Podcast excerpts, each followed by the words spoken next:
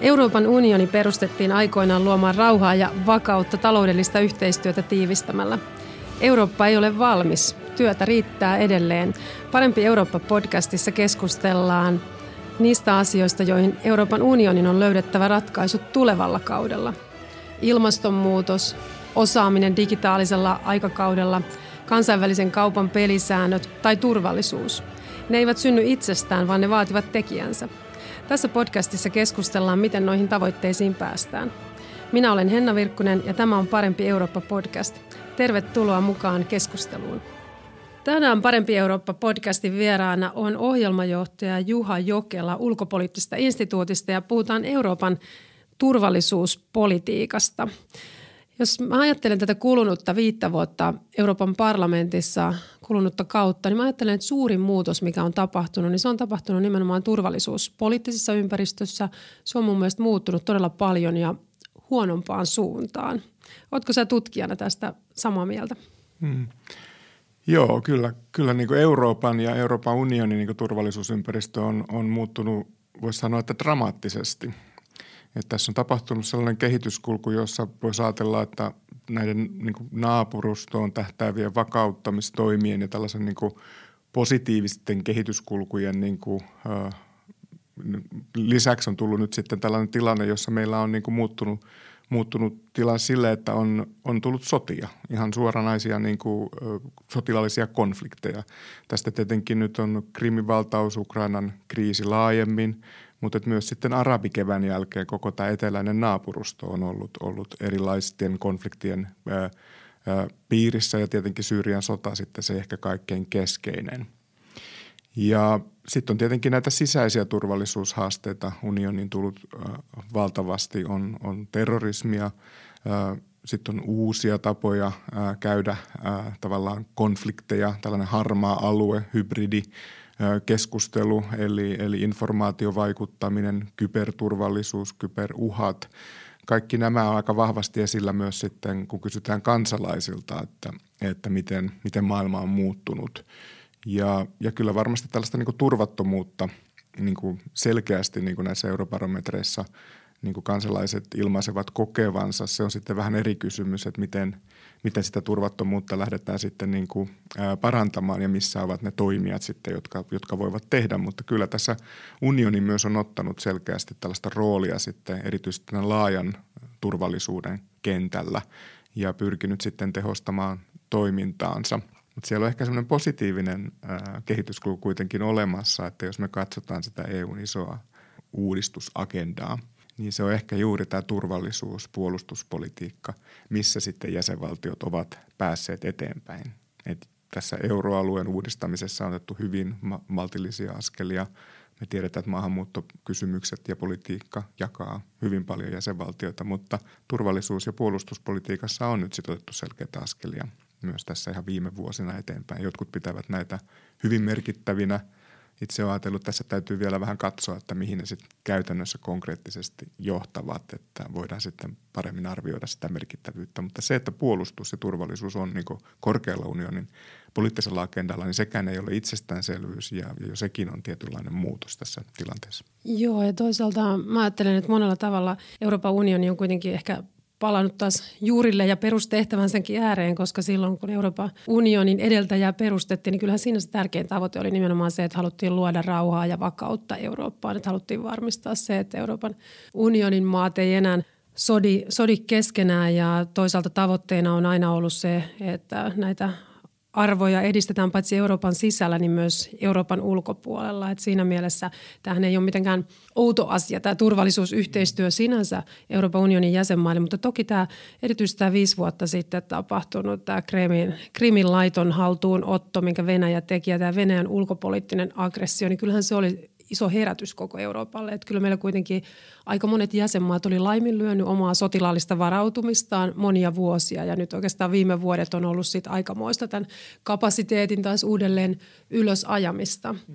Et tota, ja tietenkin näkyy sitten Naton puolella se on erityisesti näkynyt luonnollisesti, koska Natolla on kuitenkin sotilasorganisaationa niin se, se ja puolustusorganisaationa siitä sotilaallisesta toiminnasta se, se koordinaatiovastuu Euroopassa, mutta todellakin Euroopan unionin puolella myös sanotaan usein, että nyt tämä puolustusyhteistyö on edennyt näiden viimeisen parin vuoden aikana enemmän kuin 30 vuoteen. Joo, kyllä se on, on tällainen niin kuin selkeä käänne niin kuin tässä, niin kuin, niin kuin katsotaan sitä poliittista agendaa ja sitä niin kuin päätöksenteon kohteena olevia asioita. Ja se on jo merkittävää niin kuin itsessään ja kyllä, kyllä nyt nämä toimet, mitä tässä on sovittu, täällä on tätä pysyvää rakenteellista yhteistyötä, sitten on tämä puolustusrahasto, jonka suuruudesta nyt sitten keskustellaan tänne EU-rahoituskehyksen yhteydessä.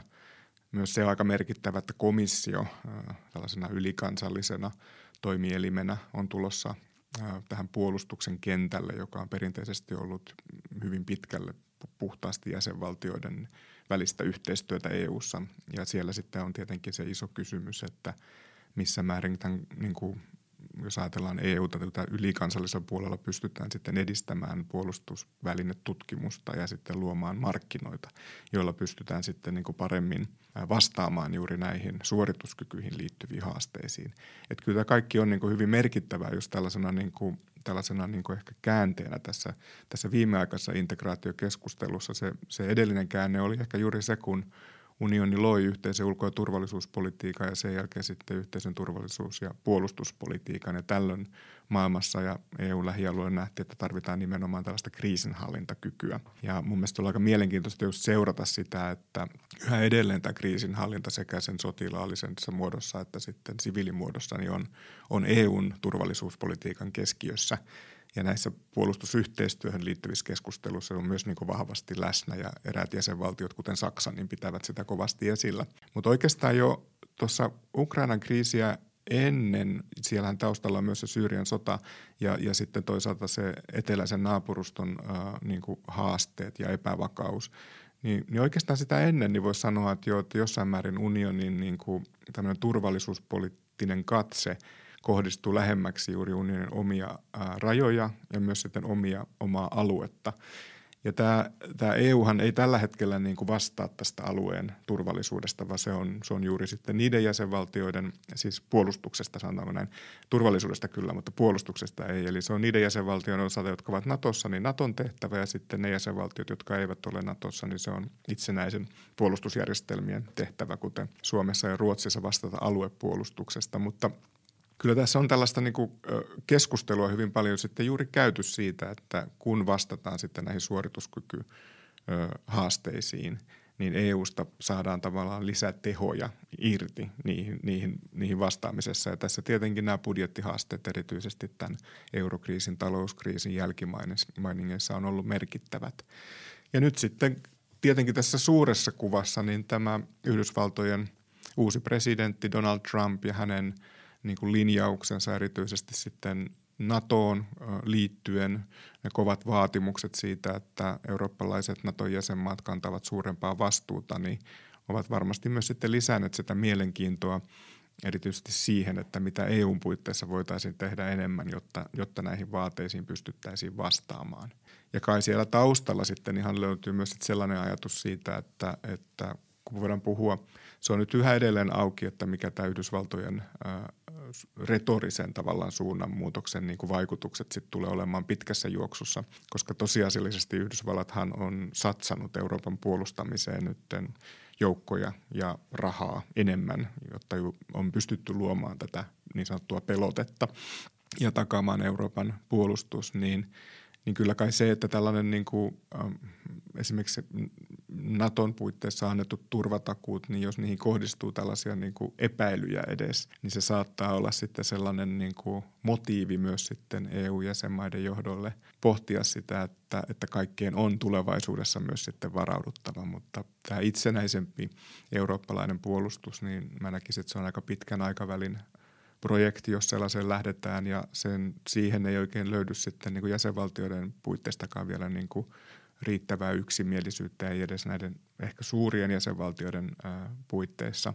Ja, ja siinä mielessä kyllä tämä, tässä niin kuin viime vuosina on ehkä ennen kaikkea paljastunut juuri se Euroopan riippuvuus Yhdysvaltojen ää, turvatakuista ja läsnäolosta myös sitten Euroopan puolustamisessa.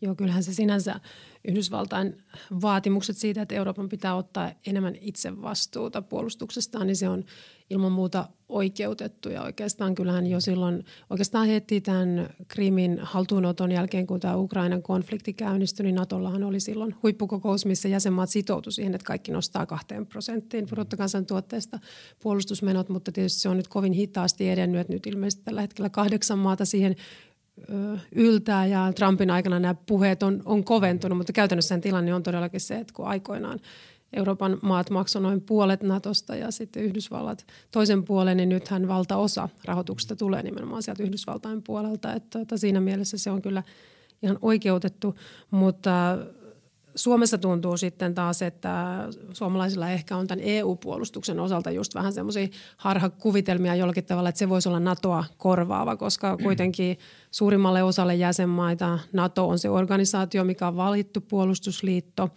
ja on ihan selvää, että ei tämä Euroopan puolustusyhteistyö, niin ei se tule korvaamaan NATOa. Että sehän on tämmöistä NATOa täydentävää, koska ei haluta mitään päällekkäisyyksiä tehdä. Eli ne asiat, mitkä Suomelta puuttuu sen takia, että me ei olla NATOn jäseniä, niin ne jää kyllä puuttumaan myös tässä EUn puolustusyhteistyössä, koska kyllä. se on ainoastaan täydentävää toimintaa NATOlle. Joo, se on, se, on, se on juuri näin ja kyllä tässä niin keskustelussa, kun on puhuttu nyt esimerkiksi sitten Ranskan ja Saksan välillä tästä – eurooppalaisesta armeijasta tai eurooppalaisten armeijasta niin, armeijasta, niin sieltä ehkä löytyy juuri niitä näkemyseroja. Ranskalla on ehkä tällainen itsenäisempi eurooppalainen strateginen autonomia on se hieno termi, jota käytetään niin tavoitteena. Liittokansleri Merkel on sitten kuitenkin aika selkeästi linjannut, että näiden eurooppalaisten ponnistelujen mukaan lukien sitten eurooppalaisten armeija tai Euroopan armeija, niin pitää niin kuin tukea NATOa. Tässä suomalaisessa keskustelussa nyt tietenkin on, on merkittävä sitten se, että se on ehkä ymmärrettävää, että kun, kun Suomi on sotilasliittoon kuulumaton maa yhä edelleen, niin niin, niin silloin tietenkin korostetaan myös sitten siitä mahdollisuuksia, joita, joita EU sitten kuitenkin tuo. Ja, ja siellä on tietenkin tämä laajempi tämmöinen poliittinen, mutta sitten laajan turvallisuuden tämmöinen vakauttava tekijä mun mielestä on aika keskeisessä roolissa. Eli, eli kun, kun jännitteisiä suurvaltasuhteita on paljon ja turvallisuusympäristö huo, on huonontunut, niin kyllä, kyllä Suomi on hyvin pontevasti ollut mukana niissä EUn yhteisissä toimissa ja sen viestin lähettämisessä esimerkiksi pakotepolitiikan kautta ja, ja tämä asema on sitä kautta ollut niin kuin selkeästi vakaampi kuin se varmasti olisi ollut ilman EU-jäsenyyttä. Ja sitten se on mielenkiintoista, että Suomi on ollut yksi tämän EUn puolustusyhteistyön tällaisista niin kuin etu, eturintamassa juoksijoista. Et sekä tässä globaalissa ulko- ja turvallisuuspoliittisessa – strategiassa, joka EU-ssa sovittiin 2016 ja jonka puitteissa on muuten priorisoitu juuri tämä puolustusyhteistyö sen, sen niin toimeenpanossa. Niin, niin siinä, että myös sitten tässä pysyvän rakenteellisen yhteistyön käynnistämisessä, joka on nimenomaan puolustuspoliittista yhteistyötä, niin Suomi on pitänyt esillä tätä Lissabonin sopimuksen kuuluisaa 42.7 artiklaa, joka on, joka on se keskinäisen avunannon velvoite. Ja, ja siinähän se sanamuoto on aika vahva. Se on joidenkin tulkintojen mukaan vahvempi kuin, kuin tuo Naton artikla 5, mutta se suurin erohan siinä on myös sitten se, että siinä artiklan yhteydessä myös to, tunnustetaan se tosiasia, että Nato on se ensisijainen puolustusjärjestely niille jäsenmaille, jotka ovat sen jäseniä. Ja sitten tietenkin sen artiklan takaa ei löydy sellaista samanlaista suunnittelua – koulutusta eli harjoittelua, varautumista, yhteistä komentorakennetta, integroituja järjestelmiä, joiden puitteissa sitten pystyttäisiin nopeasti vastaamaan ja toimeenpanemaan se, se artikla ja se siihen liittyvä tavallaan turvatakuu. Tämä EU-keskinäisen avunannon velvoitehan on sen kaltainen, että siinä sitten ryhdytään neuvottelemaan jäsenmaiden kesken, että millaista apua kukakin voi sitten hyökkäyksen kohteeksi joutuneille jäsenvaltioille tarjota. Ja Suomihan on myös muuttanut sitä omaa lainsäädäntöään tässä, tässä tota, nimenomaan tähän pykälään liittyen, mutta myös sitten ehkä laajemmin liittyy tähän Suomen ja Ruotsin väliseen puolustusyhteistyöhön ja, ja ehkä sitten vielä laajemmin niin kuin, niin kuin tähän Suomen tekemään puolustusyhteistyöhön nykymaailmassa. Eli Suomi voi nyt sitten nykyisin antaa myös suoraa sotilaallista apua ja myös vastaanottaa sitä, että, että se on tietenkin se luonnollinen viitekehys ollut Suomelle, kun Suomi ei kuulu tällä hetkellä sotilasliittoon. Joo, mutta kyllä se niin kun oli aikamoinen lainsäädännöllinen mm-hmm. puute tietysti Suomessa, että meillä mm-hmm. ei ollut oikeutta antaa eikä vastaanottaa sotilaallista mm-hmm. apua, niin olihan se aikamoinen turvallisuusriski myös mun mielestä ja toki sitten samaan liittyy tämä tiedustelulainsäädäntöjen puute, mutta nämä on onneksi nyt mm. Suomen, Suomen lainsäädännössä – korjattu, mutta itse ajattelen, että ehkä näihin EUn turvatakuisiin vähän liittyy Suomessa turhia toiveita juuri sen osalta, että kuitenkin ne on, ne on aika tämmöiset epämääräiset sen johdosta, että niitä ei ole millään tavalla ikään kuin niiden tulkintaa terästetty ja niitä varten ei ole prosesseja olemassa eikä niitä varten harjoitella, että verrattuna sitten NATOon, jolla tämä kollektiivinen puolustus on tietenkin koko, koko toiminnan ydin, niin siellähän kaikki harjoittelu ja toiminta tähtää oikeastaan vaan nimenomaan tähän, että miten toimitaan ja toteutetaan sitten tätä viidettä artiklaa, mutta toivotaan, että Suomessakin vielä löytyy sitten sellainen eduskunta, joka on valmis siihen, että Suomi hakee NATO-jäsenyyttä, koska ilman muuta se sitten minun mielestäni parantaisi aika tavalla tätä Suomen turvallisuutta. Mutta tässä todella Euroopan puolustusyhteistyössä ja tässä puolustusunionissa, niin siinähän on kyse paljon muustakin kuin sotilaallisesta toiminnasta. Aivan. Niin kuin viittasit, että Euroopan unionilla on mahdollisuus toimia sitten aika laajasti monilla politiikan kentillä ja siihen liittyy toisaalta tätä terrorismin torjuntaa, ulkorajavalvontaa, kyberturvallisuutta, jota Naton kanssa tiivissä yhteistyössä tehdään, toisaalta rauhan turvaamista myös EU-alueen ulkopuolella. Eli siinä mielessä ehkä voi katsoa, että tämä turvallisuusympäristö, niin siinähän tämmöiset ehkä niin kuin ulkoiset ja sisäiset uhkat tänä päivänä, ne kietoutuu aika tavalla myös yhteen. Että ei ole selvästi tota, jotain tämmöistä niin kuin ulkoista ja sisäistä turvallisuutta. Että mm. Varsinkin tämä digitalisaatio on sen aiheuttanut, että tota, kaikki sitä samaa. Joo, ja tämä on mun mielestä Kyllä se on ollut täällä Suomessakin keskusteluissa ja, ja, ja on aika vahvasti kyllä tuossa, niin kuin tiedät, myös Brysselissä keskusteluissa. Ja, ja tämä on aika mielenkiintoinen kenttä, jos me ajatellaan, äh, tässä on erilaisia termejä, mitä voidaan käyttää. On tietenkin tämä laaja-alainen turvallisuus, mihin liittyy sitten nimenomaisesti kaikkia, myös tämmöinen ihmisten inhimillinen turvallisuus, yhteiskuntien turvallisuus. Tämä on ollut aika iso tämmöinen johtotähti EUn turvallisuuspolitiikassa ja siinä nimenomaan sitten juuri tämä kriisinhallintatoiminnat sekä sotilaallinen että sitten se siviilikriisinhallinta ja myös tällainen niin kuin konfliktien jälkihoitoon liittyvä ö, vakauden rakentaminen on ollut hyvin keskiössä ja, ja tämä, on, tämä on tietenkin tärkeää. Tässä on myös ollut vahva, vahva ulottuvuus ympäristöön muun muassa, että EU on ollut yksi niistä toimijoista, joka sitten yhdessä YK kanssa on pyrkinyt kiinnittämään hyvin paljon huomiota myös, myös sitten konfliktien vaikutukseen niin kuin ympäristövaikutuksiin ja sitten toisaalta millaisia vaikutuksia ympäristön muuttumisella on turvallisuuspoliittisesti. Ja tässä kaikessa näyttää EUn tämmöinen kokonaisvaltainen lähestymistapa, eli – ei ole pelkästään kysymys näistä turvallisuuspoliittisista komponenteista, kuten kriisinhallinnasta, vaan sitten myös laajemmin kehityspolitiikasta, diplomatiasta laajasti ja sitten ihan kauppapolitiikasta myös, jos mietitään sitten, miten luodaan insentiivejä ja kehitetään tai luodaan kehitysmahdollisuuksia erilaisille yhteis- yhteiskunnille niin ympäri maailmaa, niin se on ollut tosi tärkeässä roolissa. Ja nyt sitten tähän oikeastaan kiristyneeseen turvallisuuspoliittiseen tilanteeseen on tullut ehkä sellainen – niin kuin vahvemmin keskusteluun sitten tällaiset niin kuin harmaan alueen konfliktit, jotka eivät ole mitään uutta niin kuin historiassa. Ristiriitoja, konflikteja on aina ollut ja niitä, niitä on käyty niin kuin tavallaan sen, sen, sen sodan alapuolella tai sellaisessa katveessa, joka ei vielä täytä tällaista niin kuin täydellisen, täydellisen sotilaallisen konfliktin määritelmää. Ja, ja siellähän nyt sitten on erilaisia vaikutuskeinoja aivan pyritty käyttämään. On taloudellisia, on poliittisia, on informaatiota ja nyt sitten tietenkin tämä muuttuva digitaalinen toimintaympäristö, kyber, kaikki ne haavoittuvuudet, jotka on tunnistettu tällaisilla kehittyneillä länsimaisilla yhteiskunnilla, jotka nojaavat pitkälti tietojärjestelmiin ja, ja tällaisiin kriittiseen infrastruktuuriin, niin kuin hienosti sanotaan, niin niin tota, ne ovat tietenkin osa sitä, sitä ä, turvallisuus-, puolustuspoliittista varautumista myös. Mutta se mielenkiintoinen juttu tässä on mun mielestä se, että jos me mietitään sitten, että miten varaudutaan juuri tällaisia niin riskejä, ne on myös osittain riskejä, ne eivät välttämättä ole niin uhkia sille, että ne olisi selkeästi kohdistettuja, vaan, vaan tällaisia yleisiä riskejä myös. Niin kyllä silloin ne katseet aika usein kääntyvät ensinnäkin tietenkin omien hallitusten ja ministeriöiden ja, sitten tietenkin niin valtion virastoihin, että miten sitä varautumista suoritetaan. Ja sitten kun me katsotaan laajempaa kenttää, niin kyllä me usein sitten katsotaan juuri EUta, eli EU-toimielimiä ja sieltä sitten näitä EU-agencyjä, eli, eli virastoja myös. Ja näissähän on juuri se usein se asiantuntijuus ja, ja niitä toimintamalleja pystytään näissä konteksteissa kehittämään, että miten toimitaan sitten erilaisissa niin kuin häiriötilanteissa – myös sitten tällaisissa kriisitilanteissa.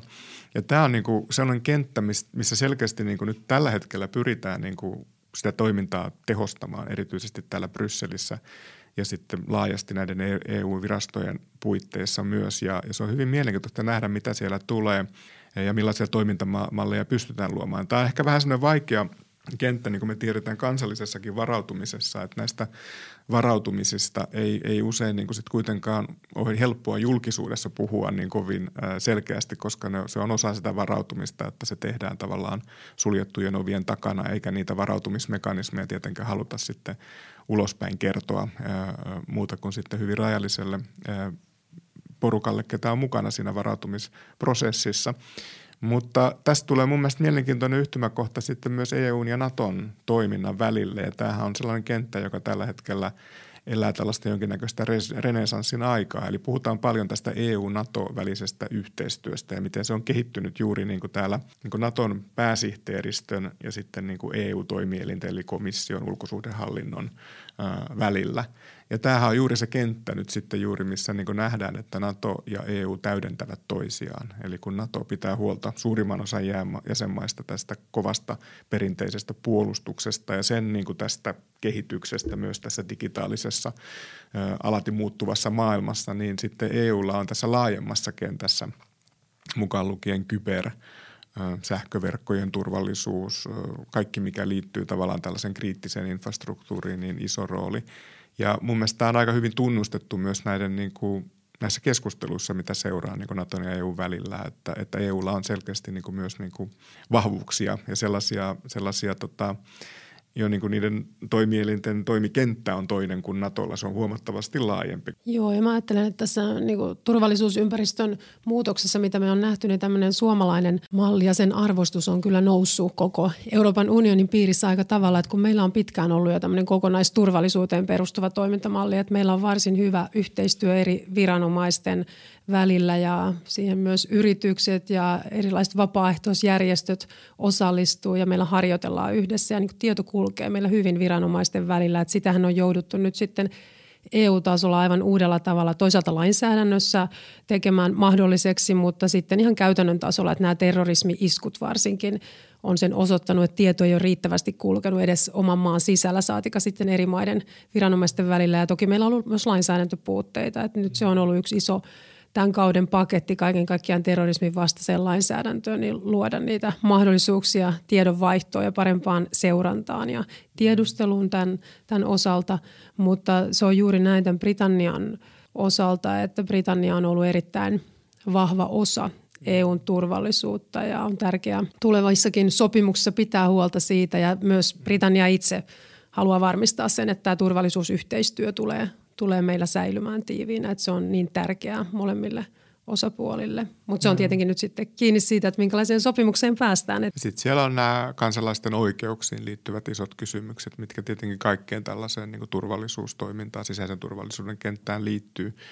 Ja se on niin kuin valitettava se tilanne, koska jos miettii sitä, että meillä on niin kuin olemassa sekä oma kansallisuus tietenkin, mikä on ensisijainen suurimmalle osalle EU-kansalaisista, mutta sitten meillä on myös EU-kansalaisuus, joka tuo tietyt oikeudet ja velvollisuudet, niin tämä on myös sellainen niin juridinen kysymys, myös hyvin poliittinen kysymys, joka sitten ei, ei-jäsenyyden olossa ei välttämättä ole niin helppo, vaikka olisi poliittista tahtoa ratkaista näitä, mutta sitten täytyy myös miettiä se, että miten, miten kansalaisten oikeudet toteutuvat tässä – tiedonvaihdossa muun muassa ja, ja poliisiyhteistyössä ja, ja, ja silloin tullaan tällaisiin isoihin kysymyksiin juuri kansalaisuuteen ja perussopimuksiin tai sitten omaan perustuslakin kirjattuihin oikeuksiin. Et siinä on tällaisia niin ihan teknisiä haasteita, jotka ovat myös sitten osittain, niin kuin, vaikka olisi poliittista tahtoa ratkaista niitä, niin, niin, niin, niin siinä on kyllä, kyllä aika iso, iso, iso työ edessä. Mutta tietenkin Britannian turvallisuuspoliittinen ja puolustuspoliittinen rooli on merkittävä – Euroopan kannalta ja, ja se on ollut tietenkin ää, selkeä havainto tässä niin koko Brexit-prosessissa oikeastaan sen Brexit-äänestyksen jälkeen, että, että Britannia on yhä edelleen sitoutunut Euroopan turvallisuuteen ja, ja se tietenkin se luonnollinen ja, ja perinteisesti niin kuin keskeisin areena Britannialle tehdä tämä on ollut juuri NATO. Ja koska koska he nyt ovat jättämässä EUta, mutta eivät NATOa, niin sitten tähän turvallisuus- puolustuspoliittiseen Britannian kantamaan rooliin ei välttämättä niin suurta muutosta ole tullut kuin joissakin arvioissa ehkä tai oikeastaan uutisissa pelättiin tuossa Brexit-äänestyksen aikoina, mutta Britannia on kuitenkin nyt pysynyt hyvin aktiivisena toimijana Natossa ja myös sitten kahdenvälisesti pyrkinyt lisäämään niin kuin puolustusyhteistyötä – Esimerkiksi Suomi ja Ruotsi liittyvät tällaisiin CHEF-joukkoihin, vähän vastaava ää, aloite kuin mikä on nyt Ranskasta tullut presidentti Macronilta nämä Euroopan interventiojoukot, niin, niin myös tämä kahdenvälinen ulottuvuus on merkittävä ja, ja Britannia on läsnä myös sitten sotilaallisesti täällä Itämeren alueella, että kantavat kyllä sitä Euroopan turvallisuuteen liittyvää vastuutaan Brexitistä huolimatta. No toi Brexit on, on yksi esimerkki tästä, mihin tota, Viittasit tuossa ihan keskustelun alussa jo tämmöiseen Euroopan unionin niin sisäiseen myöskin hajaantumiseen, mitä on nähty tässä viime vuosina ja mikä on tietysti vaikuttanut epävakauttamasti, että ensin oli oikeastaan tämä talouskriisi, mikä osiltaan vähän repi jäsenmaita erilleen ja niin kuin aiheutti semmoista tota, eri puraa, koska osa jäsenmaista joutui takaamaan toisille lainoja ja lainaamaan toisille rahaa. Ja tota, sitten nyt myöhemmin on ollut muun muassa tähän maahanmuuttokriisiin liittyvät niin ongelmat, mitä jäsenmaat ei ole pystynyt keskenään ratkomaan. Ei ole löydetty niin yhteistä näkemystä siihen, että miten, millä tavalla vastuita jaetaan. Ja Brexit on yksi esimerkki taas tästä hajaantumisesta, että ensimmäistä kertaa yksi jäsenmaa on myös eroamassa Euroopan unionista, vaikka sitten toisaalta samaan aikaan meillä on aika paljon tämmöisiä voimia, jotka taas sitten painaa EU-jäsenmaita yhteen, että muun muassa tämä ulko, ulkopäin tuleva niin sotilaallinen uhka ja toisaalta sitten ylipäätään tämän kansainvälisen järjestyksen tietynlainen järkkyminen, niin kyllähän ne myös sekä talouden että turvallisuuden näkökulmasta on hitsannut sitten taas, mm. taas jäsenmaita yhteen. Mutta nyt kun ne, silloin kun me nähdään Euroopan Euroopan unionin sisällä tämmöistä jonkinlaista tota, ää, epäjärjestystä, onpa se sitten Brexit-kansanäänestys tai tämä Kataloniaan liittyvä tota, ää, mielenosoitukset ja tämä kahakka reilu vuosi sitten, niin aika usein siellä on sitten kuvioissa mukana tämmöinen tota, hybridivaikuttaminen myöskin. Eli se on mm-hmm. myös tullut uutena tähän meidän turvallisuusympäristöön. No, propaganda ja valeuutiset ei sinänsä ole mikään uusi ilmiö, mutta mm-hmm. digitalisaatiohan mm. nyt mahdollistaa sen, että pystytään entistä kohdennetummin suuntaamaan niin kuin tietylle ihmisjoukolle valeuutisia propagandaa aiheuttamaan epäjärjestystä tietyillä mm. alueilla. Miten nä, sä näet sen, sen roolin tässä Euroopan mm. unionin toiminnassa ja ylipäätään maailman politiikassa? Joo, kyllä mä näen, että se on kyllä tällainen kasvava kenttä ja se on juuri, juuri näin kuin sanoit, että tässähän ei ole mitään uutta sinänsä ja, ja, ja kansainvälisessä politiikassa on erilaisia vaikutuskeinoja käytetty kautta historian ja, ja, ja niitä käyttävät myös niin kuin läntiset valtiot ja, ja se on, osa on normaalia diplomatiaa, osa on normaalia ta- talousdiplomatiaa, mutta sitten tässä kun tullaan tällaiselle harmaalle alueelle, kuten nyt sitten nämä uudet digitalisaation ja, ja, ja teknisen kehityksen luomat niin kuin – alustat, niin, niin nämä on myös sellaisia, jotka osittain tulevat näiden yhteiskuntien sisältä, mutta sitten niihin saattaa liittyä myös ulkoista, mm. ulkoisia Vaikka Ranskassa on nyt nähnyt, kun Kyllä. nämä mellakat on jatkunut tässä läpi talven, niin siellä on hyvin paljon ollut Joo. myös niin tätä. Ja, ja tietysti nyt Yhdysvaltojen presidentinvaaleihin mm. liittyvät oikeustutkinnat, jotka nyt ovat osittain tulleet päätökseen, mutta edelleen jatkuvat. Brexittiin liittyy selkeitä jo, jo todennettuja niin kuin vaikutusyrityksiä ja niistä on keskusteltu jonkun verran, mutta se on varmasti sitä, sitä tulevaa, niin kuin, tulevaa niin kuin tällaista poliittista kenttää. Ja tässä nyt ehkä sitten on, on niin kuin monia niin kuin erilaisia ratkaisuja. Tässä ehkä on, on tärkeää se, että niin kuin EU-tasolla pystytään niin kuin toimimaan ja tunnistamaan ja, ja tuottamaan luotettavaa tietoa siitä, että mikä on totta, mikä ei – ja, ja luomaan myös sitä näkymää siitä, että, että millaisia niin välineitä on käytössä. Että kyllähän tämä on yleistä sellaista, niin kuin, jos puhutaan EU-ssa, niin puhutaan aika paljon tästä käsitteestä, käsitteestä kuin resilienssi, sen luomista. Ja nythän tällaisia, niin kuin, mä sanoisin, että ne on vielä niin resurssimittakaavassa aika pieniä avauksia, mitä EU-ssa on tehty. Eli kyllä tuolla ulkosuhdehallinnossa nyt jo on sellainen hybridi fusion cell, missä pyritään sitten keräämään tietoa juuri tällaisesta hybriditoiminnasta. Suomeen on luotu tällainen hybridi uhkien osaamiskeskus, jossa on, on mukana jo suuri joukko myös EU-jäsenmaita ja sen tehtävänä on tukea sekä EUta että, että myös sitten NATOa tässä hybridikentällä, erityisesti asiantuntijuuden osaamisen kautta. Ja sitten, sitten on myös tällaisen niin informaatiovaikutuksen selkeästi niin kuin pureutuvia ää, pieniä toimijoita, tiimejä luotu tuonne ulkoasianhallintoon. On tämä ää, Stratcom East ja sitten taitaa olla Stratcom Shout, joka vastaa tavallaan tähän arabi kevääseen liittyvään tiedon välitykseen. Mutta nämä aika, aika niin pieniä resursseiltaan, ne tuottaa hyvin paljon kyllä tarpeellista tietoa, mutta se, että niin kuin vaikuttaako se tässä suuressa mittakaavassa vielä, kuinka paljon, niin on, on iso kysymys.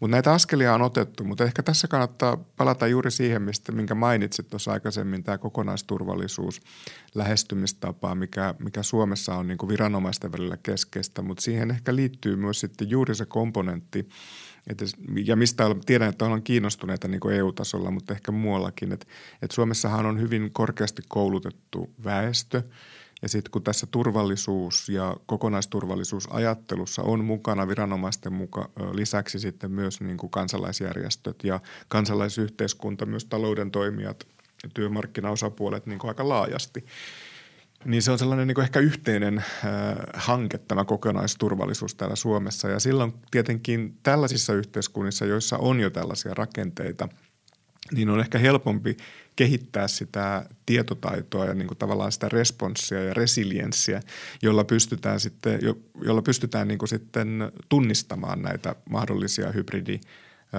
operaatioita tai sitten niihin liittyvää informaation vaikuttamista – että se loppujen lopuksi tapahtuu sitten kuitenkin siellä oman tietokoneen tai niiden, niiden niin kuin välineiden äärellä se, että, että, että se, ketä lukee sitä tekstiä, niin pystyy sitten asettamaan sen kontekstiin tai uutista, että onko, onko tässä niin, kuin niin sanotusti luotettavasta lähteestä ää, tuleva, tuleva uutinen.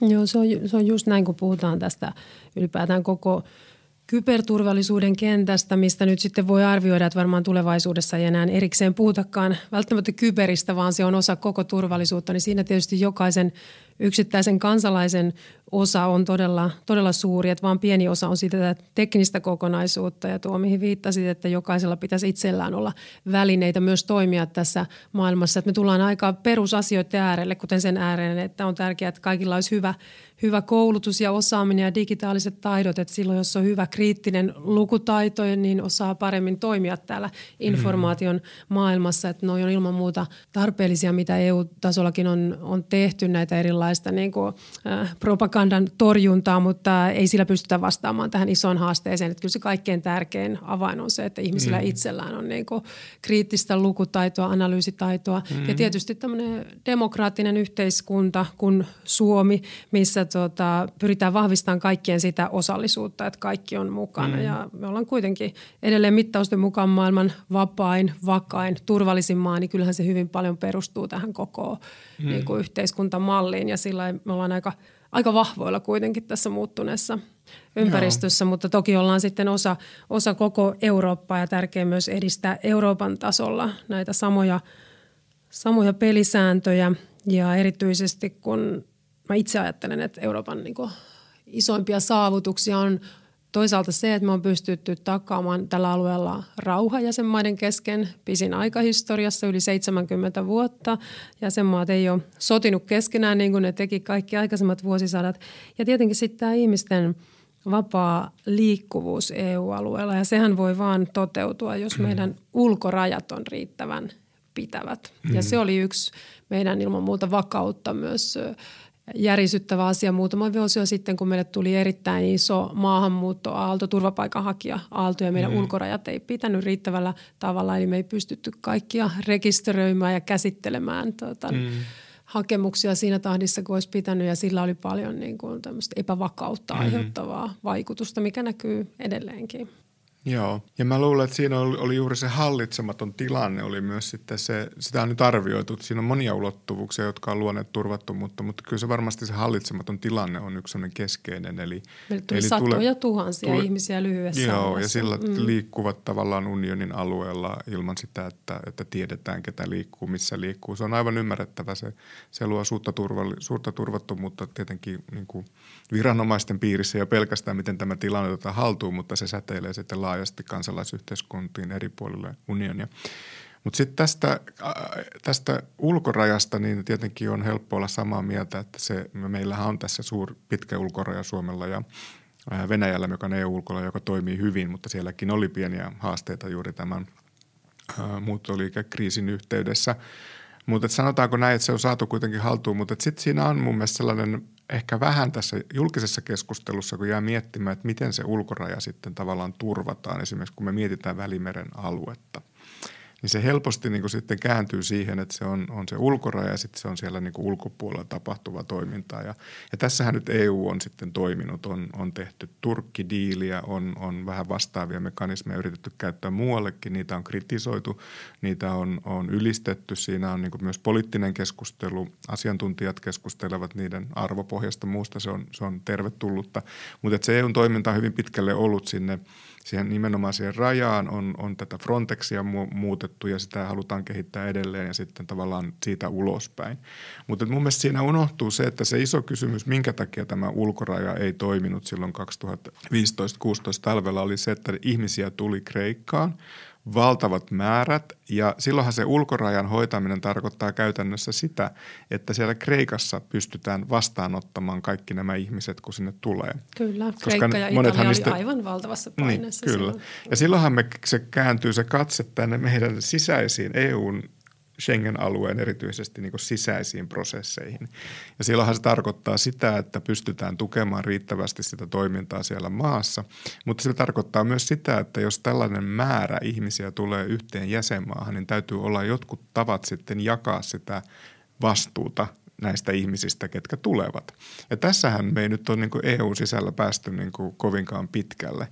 Eli, eli edelleen niin on suuret jakolinjat siinä, että pitäisikö ja missä määrin pystytään liikkumaan kohti yhteistä turvapaikkapolitiikkaa.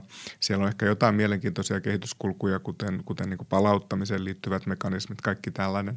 Mutta sitten se tavallaan se iso kysymys siitä, että miten sitten tällaista yhtä jäsenmaata kohtaavaa kriisiä, niin kuin, miten se solidaarisuus siinä sitten toteutuu, kun, kun, kun havaitaan, että jäsenmaa ei ole kykenevä yksin tätä, tätä tilannetta hoitamaan – sitten on ehkä vielä hyvä muistaa se, että Kreikka vielä tuli, jäsenmaana tuli ulos tällaisesta, niin kuin, tai oli vielä hyvin pitkälle siinä, siinäkin aikana valtaisan talouskriisin niin kuin jälkimainingeissa, joten, joten se, se niin kuin tilanteen hoitaminen niin kuin Kreikassa on ollut äärimmäisen hankalaa.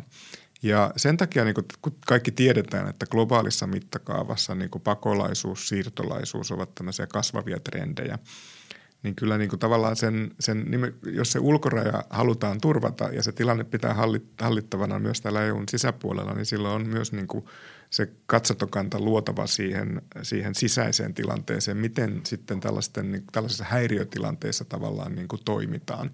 Ja tämän nyt toivoisi sitten, jos jonkun asian niin olevan vahvasti ja sillä seuraavan niin kuin komission ö, työlistalla. Ja kyllä tässä niin kuin jäsenmaiden mun mielestä jäsenvaltioiden pitäisi pyrkiä nyt löytämään semmoisia toimivia kompromisseja ja päästä nyt jossain aikajanassa niin kuin näiden tavallaan poliittisten, voitaisiin sanoa, että on kaivauduttu jonkinnäköisiin niin kuin poteroihin tässä kysymyksessä niin yli, koska tämä on niin kuin se asia, me tiedetään, että kansalaiset ympäri unionia pitävät yhtenä suurena saavutuksena, tämmöisenä konkreettisena asiana vapaata liikkuvuutta – joka on siis muutakin kuin ö, turismia, vaan se on myös juuri sitä, että voi tehdä töitä, Asua opiskella, opiskella, opiskella ympäri unionia.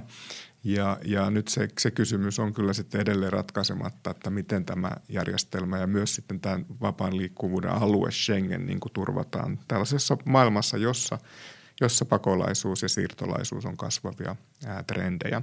Et se, ja tässähän on mielenkiintoisia yhtymäkohtia, kun ajatellaan näitä kriisejä. Että jos me ajatellaan sitten vaikka eurokriisiä, Ja siinähän nyt on valtava kirjallisuus ja keskustelu taustalla, mutta kai se yleinen tulkinta on juuri, että on luotu yhteinen rahapolitiikka, mutta sitten ei ole, ei ole, ei ole riittävässä määrin luotu yhteistä talouspolitiikkaa tai haluttu siirtyä siihen, niin, niin silloin tietenkin täytyy ehkä kysyä juuri tässä senkin kysymyksessäkin, että onko sitten riittävässä määrin luotu sitä yhteistä politiikkaa tämän, tämän järjestelmän toimivuuden niin kuin turvaamiseksi. Mutta se, se jää nähtäväksi, se on iso kysymys, se on poliittisesti äärimmäisen vaikea kysymys tällä hetkellä, mutta, mutta kyllä mä uskoisin, että tai peräänkuuluttaisin sitä, että löytyy rohkeaa poliittista johtajuutta jäsenmaissa ja puolueissa myös eurovaaleissa sitten. Joo, tästä ulko, ulkorajan osaltahan sinänsä juuri päästiin hiljattain sopimukseen, että tästähän on niinkin kunnianhimoinen ehdotus komissio teki, kun että meillä pitäisi olla 10 000 hengen tämmöinen reservi rajavartioita, että jos jonnekin ulkorajalle mm. tulee tämmöinen erittäin iso maahanmuuttopaine, että muut maat vois lähettää mm. sitten avuksi ne rajavartioita, mikä on tietysti todella tarpeen ja tervetullutta, että jos tulee todella, todella iso tämmöinen mm. työpaine, että pystytään ihmiset rekisteröimään ja ottamaan vastaan ja tarkastamaan asianmukaisesti. Ja tästä päästiin nyt sopuun, että vuonna 2027 mennessä nyt sitten olisi tavoitteena, että meillä on tämmöinen 10 000 henkeä. Reservissä nyt välitavoite on tämä 5 000 henkeä, mutta todellakin kaikki nämä päätökset oikeastaan, mitkä liittyy Euroopan unionin sisällä sitten tähän turvapaikkapolitiikkaan ja vastuunjakoon, niin nehän on jämähtänyt tuonne jäsenmaiden hallitusten pöydälle. Eli jäsenmaat ei ole päässyt yhteisymmärrykseen, että komissio silloin aika tuoreeltaan teki tämmöisen kuuden lainsäädännön hmm. pakettiehdotuksen ja parlamentti sen aika nopeasti käsitteli silloin, mutta nyt se on jo muutaman vuoden ollut tuolla tuolla jäsenmaiden pöydällä. Ja tässähän viime kesänä käytiin jo tämmöisiä kriisikokouksia ihan päämies- ja naistasollakin, mm. että tästä asiasta päästäisiin ratkaisuun, mutta näin ei ole käynyt. Että se on ilman muuta semmoinen hiertävä asia tässä EUn tulevaisuudessa vaikuttaa jäsenmaiden väleihin ylipäätään ja tähän meidän niin kuin vakauteen ja turvallisuuteen ja toisaalta tämmöiseen tietynlaiseen kriisikestävyyteen myös, että jos tulee joku tämmöinen yllättävä mm. tilanne, että miten me ollaan niin kuin siihen sitten lainsäädäntöjen puolesta varauduttu. Mutta nyt jos tota, niin, Juha Jokela, sun pitäisi sanoa joku, joku asia, että mitä sä toivoisit, että Euroopan unionin ja Euroopan turvallisuuden eteen ja varmistamiseksi seuraavaksi pitäisi tehdä, niin mikä olisi sellainen asia, mihin pitäisi nyt tarttua? No me, me ollaan tässä aika paljon puhuttu juuri tässä ja nostit sen esiin, että se on tämän sisäisen ja ulkoisen turvallisuusympäristön käsitteleminen, yhteensovittaminen ja siinä erityisesti tämän niin kuin tulevaisuuteen katsovien riskien ja uhkien huomioon ottaminen. EUtahan on pidetty tämmöisen uudenlaisen ulko- ja turvallisuuspolitiikan jonkinnäköisenä edelläkävijänä. Nythän tietenkin keskustellaan sit siitä, kun maailma kulkee ehkä tällaisen niin kuin perinteisemmän suurvaltapolitiikan, geopolitiikan suuntaan, että kuinka – kuinka tota hyvin EU pystyy tässä ympäristössä toimimaan. Mutta kyllä mä katsoisin, että EUlla, jos jollakin on juuri kykyä niin katsoa tulevaisuuteen ja siinä on ehkä juuri taustana se, että kun EU ei ole niin valtio, kansallisvaltio, vaan se on jotakin muuta, niin, niin silloin myös sitten niin tavallaan tämmöistä niin tilaa pohtia asioita, jotka, jotka tota, – ovat merkittäviä, mutta ja saattavat jäädä sitten tämmöisessä perinteisemmässä valtion välisessä tai valtion keskittyvässä, valtion turvallisuuteen keskittyvässä keskustelussa niin kuin vähemmälle. Ja tähän niin kuin mä liittäisin sitten sen globaalin tason, eli tässä jo vähän niin kuin mainitsinkin, että nämä suurvaltasuhteet ja geopolitiikka, geoekonomia värittää maailmaa enemmän, mutta mutta kyllä tämä turvallisuus on kuitenkin niin kuin meille kaikille maailman kansalaisille niin kuin yhteinen asia – ja, ja mun mielestä nyt on, niin kun, kun on puhuttu sekä niin kuin näistä niin kuin perinteisimmistä turvallisuuspoliittisista, puolustuspoliittisista haasteista ja ihan myös niin kuin sodista ja konflikteista ja siitä, että meillä on tämmöiset jännittyneemmät suurvaltasuhteet, niin kyllä mä näkisin, että EU pitäisi nyt en, ed, entistä pontevammin, me tiedät, että EU yrittää sitä, mutta se ei ole kovin helppoa, niin kuin pystyä rakentamaan ja lujittamaan tätä sääntöperustaista – järjestelmää ja koskien myös sitten sääntöperusteista turvallisuuspoliittista järjestelmää, joka meillä maailmassa ja eri alueilla on. Ja, ja tämä tarkoittaa siis YK, turvallisuusneuvostoa, se tarkoittaa tietenkin Euroopan turvallisuusjärjestystä, kaikki ne instituutioiden, sääntöjen, konventojen. Ja vaikka tämä on niin hankala tehtävä, niin nyt jos koskaan niin tarvitaan niin sitä, sitä lujittajaa siinä, mutta, mutta niin kuin, ja sitten siihen liittyen vielä se, että, että tavallaan sitten tämä perinteinen turvallisuus on se keskeinen kysymys, mutta sitten on se toinen kysymys, joka on se ne tulevat haasteet ja riskit, jossa tarvitaan myös sit globaaleja pelisääntöjä ja sääntelyä. Niin tässä myös sitten se EUn ulkopoliittinen toiminta on, niin kuin, on niin kuin keskiössä. Et EUlla on hyvät niin kuin mahdollisuudet toimia, siellä tarvitaan niin kuin jäsenvaltioiden, jäsenvaltioiden tota, yhtenäisyyttä taustalla – ja mä toivoisin myös, että tämä strategiatyö, mikä EU:ssa nyt on, on, niin kuin, on käynnissä niin kuin liittyen tähän ulko- ja turvallisuuspolitiikkaan, eli meillä on vuodelta 2016 nyt se viimeinen strategia, niin se myös jatkuu, koska siinä tavallaan on mahdollisuus sitten myös jäsenvaltioiden ja toimielinten ottaa niin kuin haltuun sitä – sitä muuttuvaa ympäristöä ja, ja priorisoida sitä, että mikä juuri nyt on sitten kaikkein tärkeintä niin kuin EUn toiminnassa ja sitten suunnata, suunnata ne resurssit siihen. Mutta tuossa on niin kuin, ne isot kentät, jotka on syytä pitää mielessä, kun EU, EU, EUn politiikasta ja ulkopolitiikasta erityisesti niin kuin puhutaan. Eli puolustakaa sääntöperusteista maailman järjestystä, sanoo ulkopoliittisen instituutin ohjelmanjohtaja Juha Jokela, ja sehän on myös pienen maan, kuten Suomen ehdoton etu.